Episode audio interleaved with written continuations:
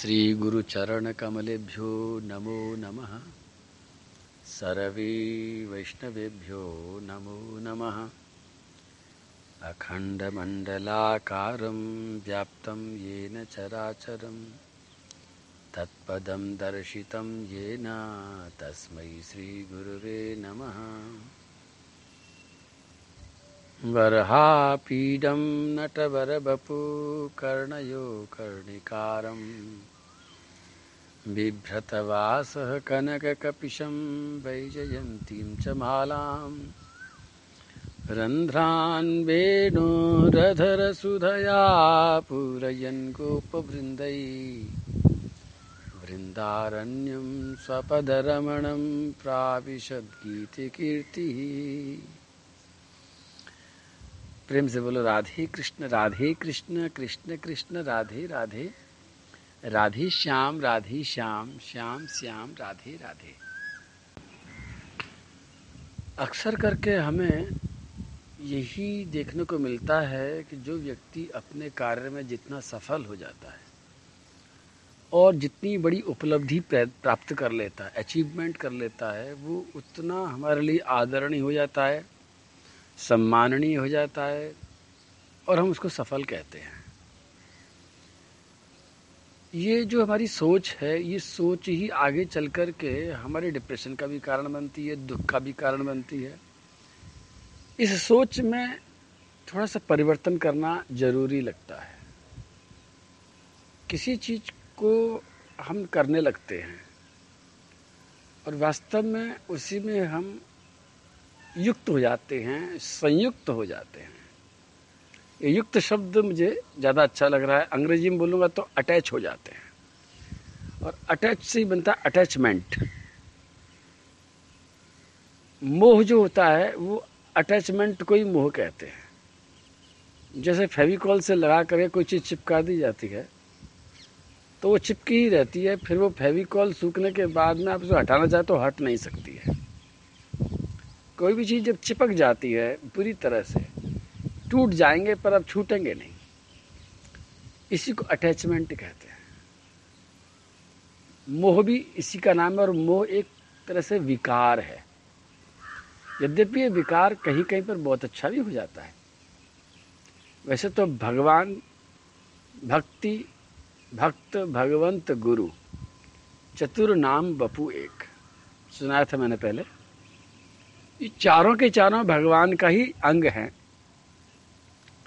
इन चारों से जुड़ कर के तो कोई भी विकार हमें परमार्थ की तरफ़ ले जाता है, संसार से बचा लेता है, हमारा कल्याण कर देता है। भक्ति, भक्त, भगवंत और गुरु। यानी लोभ भी, मोह भी, काम भी, क्रोध भी, अहंकार भी, अगर हमें भगवान के लिए हो रहा है तो हमारा कल्याण कर देगा। भक्ति के लिए हो रहा है तो भी कल्याण कर देगा, गुरु के लिए हो रहा है तो भी कल्याण करेगा, और किसी भक्त के लिए हो रहा है तो भी हमारा कल्याण करेगा। तो मैं मोह की बात कह रहा था अटैचमेंट तो व्यक्तियों से अटैचमेंट होता है, मकान से अटैचमेंट हो जाता है, अपने कपड़ों से भी अटैचमेंट हो जाता है, गहनों से भी हो जाता है, और इन सबसे ज़्यादा अटैचमेंट होता है अपने कर्म से। क्योंकि जो कम समझ के लोग हैं, वो तो भौतिक वस्तुओं से अटैचमेंट कर लेते हैं। मकान, कपड़ा, भोजन, छोटे बच्चे होते हैं, वो भोजन के पीछे लड़ लेते हैं, खाने की चीज़ों के पीछे लड़ लेते हैं। मैं भी छोटा था तो खाने के पीछे मुझे बड़ा दुख होता था, ये चीज़ खाने को नहीं मिली तो पता नहीं कौन सा बड़ा पहाड़ टूट पड़ा। कितना बड़ा अनर्थ हो गया, कितना बड़ा लॉस हो गया। लेकिन धीरे धीरे धीरे धीरे जब समझ बढ़ती है तो खाने का अटैचमेंट तो खत्म हो जाता है। खाने का मुँह खत्म हो जाता है, कपड़ों का भी खत्म हो जाता है, और मकान का भी खत्म हो जाता है, और अन्य प्रकार की भौतिक सामग्रियों का भी खत्म हो जाता है। लेकिन ये खत्म नहीं होता है। हमें लगता है ख़त्म हो गया है, ये अपने सब्जेक्ट को चेंज कर देता है। ऐसे समझ लो कि साहब चोर नहीं दिख रहा है। हम सोच रहे चोर मर गया है। चोर मरा नहीं है, चोर किसी दूसरे कमरे में घुस करके वहाँ चोरी कर रहा है। तो ये जो विकार होते हैं, ये मरते मराते बिल्कुल भी नहीं है। ये बड़े पट्टे हैं, जवान है। ये क्या करते हैं कि अपने विषय को बदल देते हैं। एक कमरे में घुस करके दूसरे कमरे में घुस जाते हैं। और हम जिस कमरे की पहरेदारी करते होते हम सोचते हैं कि ये चोर भाग गया है, भाग नहीं गया है, वहीं का वहीं है। कहीं ना कहीं दूसरे दरवाजे से घुस रहा होगा। वास्तव में तो ये ये भागते तो तभी हैं जब इनको भगवान से जोड़ा जाता है। हम कोई भी जब कार्य करते हैं और जितना बड़ा कार्य सोचते हैं, उतने ही ज़्यादा उसमें चिपक जाते हैं, ज़ोर से लग जाते हैं कि अब यह कार्य होना ही चाहिए। इसका अनुष्ठान करते हैं और अनुष्ठान का मतलब ये होता है कि अब ठान लिया है कि इसको पूरा करना ही है। ये मनुष्य के मन की सहज प्रवृत्ति होती है। अच्छे मनुष्य ऐसा करते ही है, सफलता के लिए करना होता ही है। लेकिन एक घटना में सुनाता हूँ। एक बार पूज्य बड़े बाबा बड़े बाबा बोले तो श्री गया प्रसाद जी महाराज, इनकी चर्चा मैंने कभी ज़्यादा नहीं है लेकिन मैं कभी कभी करूँगा, क्योंकि ऐसे संत भी आज तक न हुए हैं और न शायद होंगे। पूज्य श्री गया प्रसाद जी महाराज को सभी लोग चल गिरिराज महाराज कहते थे। कहते थे, दो गिरिराज जी हैं, एक गिरिराज जी वो हैं जो सात को उसके पूरे परिक्रमा के मार्ग में विस्तार से पहाड़ के रूप में विराजमान है, पर्वताकार के रूप में विराजमान है, वो भी गिरिराज प्रभु हैं। और ये दूसरे जो गया प्रसाद जी, पंडित जी हैं, ये दूसरे गिरिराज जी हैं, ये चलते हैं, लेकिन ये भी गिरिराज जी से कम नहीं है। ऐसा संतों का, विद्वानों का, ब्रजवासियों का मानना था। इस समय उनका पाँच भौतिक देह दर्शन के लिए नहीं मिलता है, लेकिन उनकी बातें मिलती हैं। तो मुझे उनके प्रधान शिष्य श्री काका जी महाराज ने बताया कि एक बार वो अपने गुरु महाराज जी की जयंती मना रहे थे। हर वर्ष मनाते थे। गुरु महाराज के लिए कुछ करना एक बहुत बड़ी खुशी की बात होती है, हर शिष्य को करना चाहिए तो वो भी अपने गुरु महाराज की जयंती मनाते थे। और अपने निवास से दूर आकर के एक विशेष जगह पर मनाते थे और वहाँ पर बहुत बड़ा आयोजन होता था।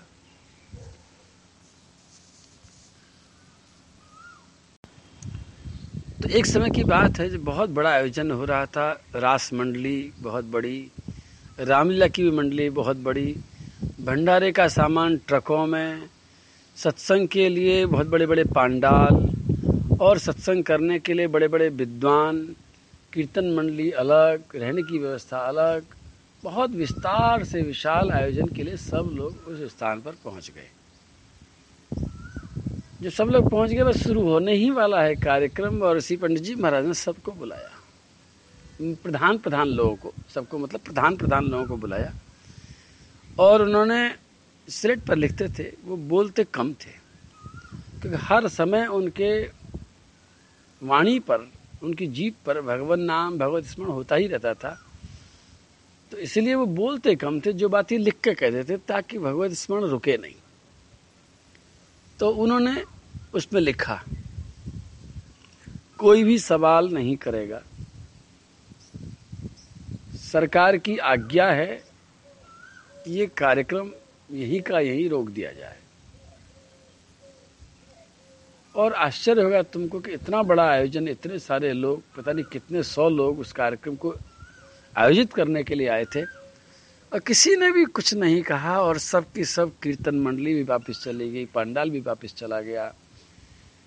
हर चीज़ वापस चली गई, बिना कुछ किए। और वहीं पर आकर के एक बात ये आती है, न युजते श्री ज्ञा प्रसाद जी महाराज, उस कार्यक्रम को करते ज़रूर थे, लेकिन उसमें चिपके हुए नहीं थे। भागवत में एक वर्णन आता है कि श्री भरत जी महाराज, जो एक बहुत बड़े राजा थे, चक्रवर्ती सम्राट थे, और अपने सारे राज्य को, रानियों को पुत्रों को, सेना को, सेनापतियों को सबको छोड़ करके पुलहाश्रम में जाकर गंडकी नदी के किनारे भगवान का भजन करने बैठे थे। देखो, कहीं से कहीं तक कुछ भी हो सकता है। अगर आपने एक बार अपने मन पर विजय प्राप्त कर ली है तो इसका मतलब ये नहीं है कि सामने वाला पहलवान अब हमेशा के लिए हार मान के बैठ गया है। वो मन जो पहलवान है और ये जो काम क्रोध, लोभ, मोह, अहंकार, ये भी पहलवान है। ये पहलवान भी मरते तो है नहीं है, फिर दोबारा ताल ठुक करके सामने आ जाते हैं लड़ने के लिए। पेश बदल बदल करके आते हैं, रूप बदल बदल करके आते हैं, मौका देख करके आते हैं, इनका कोई ईमान धर्म नहीं है। कह करके नहीं आते हैं, चुपचाप आते हैं, चोरी से आते हैं। गुरु महाराज हमारे कहते हैं कि जैसे सांप होता है और सांप को जब आप मारने लगते हो तो कुछ समझदार सांप ऐसे होते हैं जो कि अभिनय करते हैं कि हम मर चुके हैं, ताकि व्यक्ति उसको मरा हुआ समझ करके हाथ से पकड़ने की कोशिश करता है। और जैसे ही वो हाथ आगे करता है, उसी समय फन मार करके उसको डस लेते हैं। ये पाँचों विकार भी ऐसे ही हैं। जरा सी साधना करोगे, जरा सी कथा सुनोगे, जरा सा जप करोगे, जरा संत के सानिध्य में बैठेंगे तो ऐसा लगेगा कि मर गए। और आपने जरा सी लापरवाही बरती और तुरंत मौका देकर के ये डस लेते हैं। श्री भरत जी महाराज के साथ भी ऐसा ही हुआ। भरत जी महाराज ने इन सारे विकारों को परास्त करके, हरा करके, भगवान के चरणों में मन लगाने के लिए अपने राज्य को छोड़ करके, गंडकी के किनारे आकर के एक आश्रम में निवास शुरू किया, एकांत में। इसका मतलब सीधी सीधी बात है कि मोह ने इनको नहीं सताया। काम क्रोध ने भी नहीं सताया, अहंकार ने भी नहीं सताया। वो किसी से युक्त नहीं हुए, किसी से जुड़े नहीं, चिपके नहीं, न राज्य से, न राजमहल से, न राज मुकुट से, न राजगद्दी से। लेकिन चिपकना के लिए कोई बहुत बड़ी चीज़ ही ज़रूरी नहीं है। जब भी हम चिपक जाएँगे और तुम्हें मालूम है कि गंडकी नदी में जब छोटा सा एक मृग का बच्चा मिल गया था, एक मृग जो अनाथ हो गया था, एक मृग जिसे संभालने वाला कोई नहीं था, बस उसी मृग से वो युक्त हो गए, उससे जुड़ गए। सेवा करने में एक बात सावधानी की ज़रूरत है कि हमें उससे चिपकना नहीं है। भोजन कर, इसीलिए मैं बार बार कहता हूँ कि रोज़ाना नए व्यक्ति की सेवा करो, भोजन की। जो हमने परिवार की सेवा करते हैं, वो तो कर्तव्य है। वो तो करना ही है, वो सेवा नहीं है, वो कर्तव्य है। हम कहते देते हैं माता पिता की सेवा करो। वास्तव में वो तो तुम्हारा कर्तव्य है। लेकिन अगर किसी को भोजन कराने के लिए आप रोज़ाना एक ही आदमी को चुनेंगे तो वह भी चिपक जाएगा और आप भी चिपक जाओगे। दोनों तरफ़ से फेविकॉल लग जाएगा, फिर बाद में दोनों को ही कष्ट होगा। अगर आपने किसी भी कागज़ को फेविकॉल से चिपका दिया है और आप उसको बाद में सूखने के बाद में हटाने की कोशिश करोगे तो दोनों के दोनों कागज़ ही फटेंगे। ऐसा नहीं एक फटेगा, दोनों ही फटेंगे। उसी तरह से लगातार एक ही व्यक्ति की आप जब सेवा करते चले जाएँगे, रोज किसी को चाय पिलाओ कि भाई ये बहुत गरीब आदमी है या बहुत भूखा आदमी है, इसका कोई नहीं करने वाला, रोज चाय पिलाते जाएँगे। सात दिन के बाद में जब आप चाय नहीं पिलाएँगे, आपका मन भी कहेगा कि अरे ये तो बड़ा अनर्थ कर दिया हमने। और वो व्यक्ति तो हो सकता है लड़ने के लिए आ जाए कि तुमने चाय क्यों नहीं पिलाई? और जब चाय आप फिर भी नहीं पिलाएँगे तो उसके बाद में अपार कष्ट होगा दोनों को।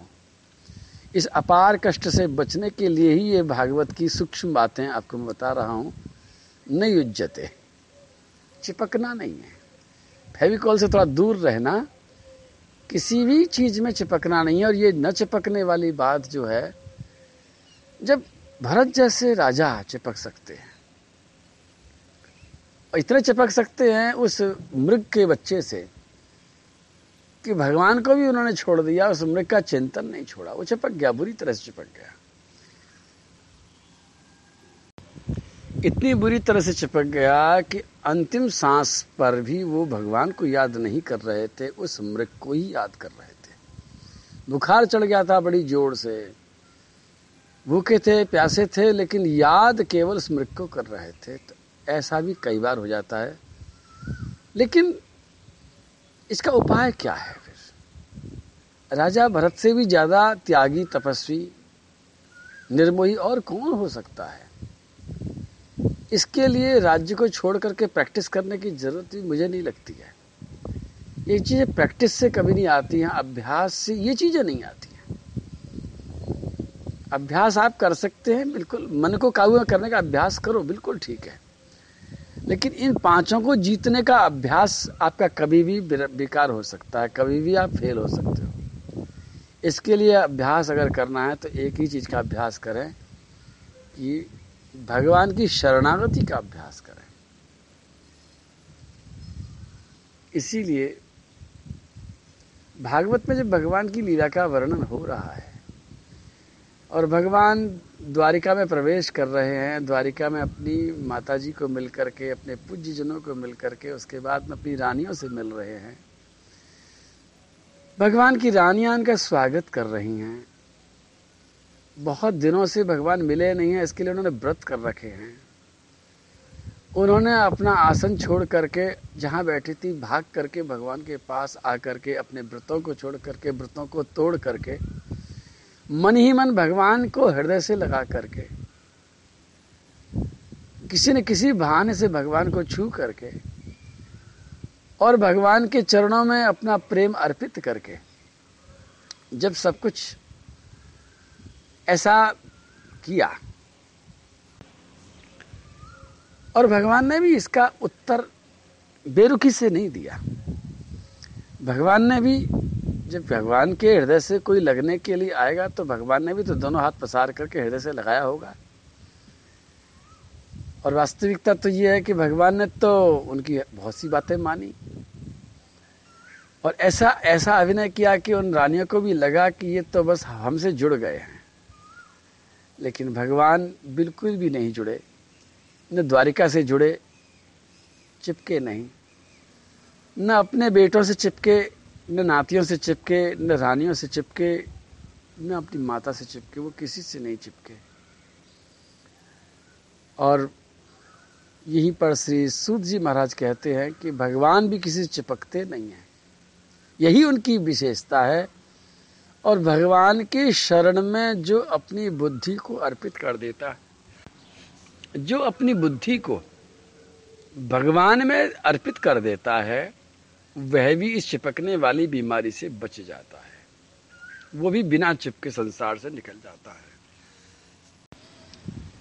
जब हम संसार में यात्रा करते हैं तो सड़क पर कई बार जब जाम मिलता है तो बड़ा मन दुखी हो जाता है कि हम जा रहे थे, रास्ते में कहाँ से जाम आ गया। गूगल ने बड़ी सुंदर व्यवस्था करी है कि पहले ही आपको बता देता है कि उस रास्ते मत जाना, वहाँ पर जाम लगा हुआ है। बहुत ज़्यादा जाम है, नहीं पहुँच पाओगे टाइम से। पेट्रोल भी फूंक दोगे, समय भी खर्च कर डालोगे, परेशान हो जाओगे, उधर से मत निकलना, वह जाम है। जाम में फंस जाते हैं तो बस फिर बहुत दुखी हो जाते हैं, बहुत ज़्यादा दुखी हो जाते हैं। उसी तरह से, जब मनुष्य की आत्मा और सूक्ष्म शरीर इस शरीर को छोड़ करके जो आगे की तरफ़ यात्रा करता है तो बीच में कई बार जाम लग जाता है। गाड़ी अटक जाती है। कहाँ अटकती है? दुष्कर्मों के बीहड़ पथ पर गाड़ी तेरी अटकेगी। और तृष्णा पाप पिसाचिन तुझको उठा उठा कर पटकेगी। जाम लग जाता है तो थोड़ी देर में खुल भी जाता होगा और बैठे गाड़ी में लेकिन कई बार गर्म थपेड़े पड़ते हैं, उतावली भी होती है, बहुत बुरा लगता है। लेकिन कम से कम संसार के जान में कोई उठा उठा के पटकने वाला तो नहीं है। लेकिन संसार से जब जाएँगे और उस समय तृष्णाएँ जो होंगी, जो अधूरी तृष्णाएँ होंगी जहाँ जहाँ हम चिपके हैं जहाँ जहाँ पर हमने बहुत ज़्यादा फेविकॉल लगा दिया है वहाँ वहाँ पर हमको तृष्णा उठा उठा करके पटकेगी। तृष्णा पाप पिसाचिन तुझको उठा उठा कर पटकेगी। और उस व्यक्ति को तृष्णा ज़्यादा उठा उठा करके पटकती है, जिसने अपनी तृष्णा को, अपनी एम्बिशन को, अपनी महत्वाकांक्षाओं को पूरा करने के लिए दूसरे को उठा उठा के पटकाए। ईश्वर के अधीन रहने वाला व्यक्ति अपने किसी भी स्वार्थ को, अपने किसी भी अभिलाषा को पूर्ण करने के लिए किसी को उठाकर नहीं पटकता है, किसी को धक्का नहीं मारता है। वो कहता है कि जो प्रभु की इच्छा तो वो सब तरह प्रभु को ही देखता है। और वास्तव में वो जब बड़े बड़े भी काम कर देता है तो भी उसको अहंकार नहीं होता है, क्योंकि वो जानता है कि प्रभु ने ही सब कुछ किया है।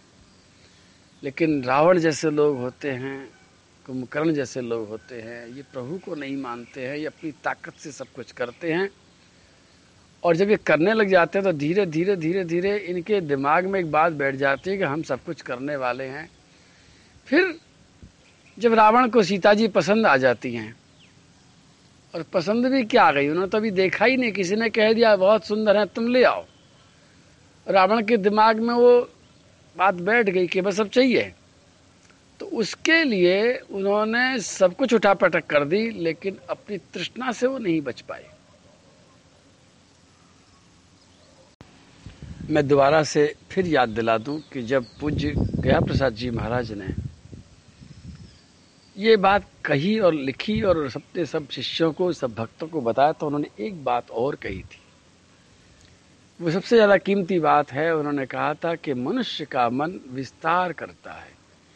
मनुष्य का मन चिपकता है। इस चिपके हुए मन को चिपकने से बचाने के लिए शक्ति अगर कहीं है तो केवल भगवान में है। और भगवान की उस शक्ति को कोई ले सकता है तो वही ले सकता है जो पूरी तरह से उनके शरण में है। और वो ले सकता है जिसका तन शरण में केवल नहीं है, जिसका मन ही शरण में नहीं है जिसने अपनी बुद्धि को भगवान के शरण में डाल दिया है। तन तो जब लेटता है भगवान के मंदिर में तो ऐसा लगता है कि बस सब लेट गए तो भगवान के शरण में हो गए। इंद्रियों को भगवान में, इसके शरण में देना भी कोई बड़ी बात नहीं होती है, लेकिन वास्तव में भगवान के अगर शरण में ये बुद्धि चली जाती है तो सब कुछ चला जाता है। बोलो, कन्हैया लाल की जय, श्री राधा रानी की जय, गिरिराज महाराज की जय, प्रेम से बोलो, राधे कृष्ण राधे कृष्ण कृष्ण कृष्ण, राधे राधे राधे श्याम राधे श्याम श्याम श्याम, राधे राधे।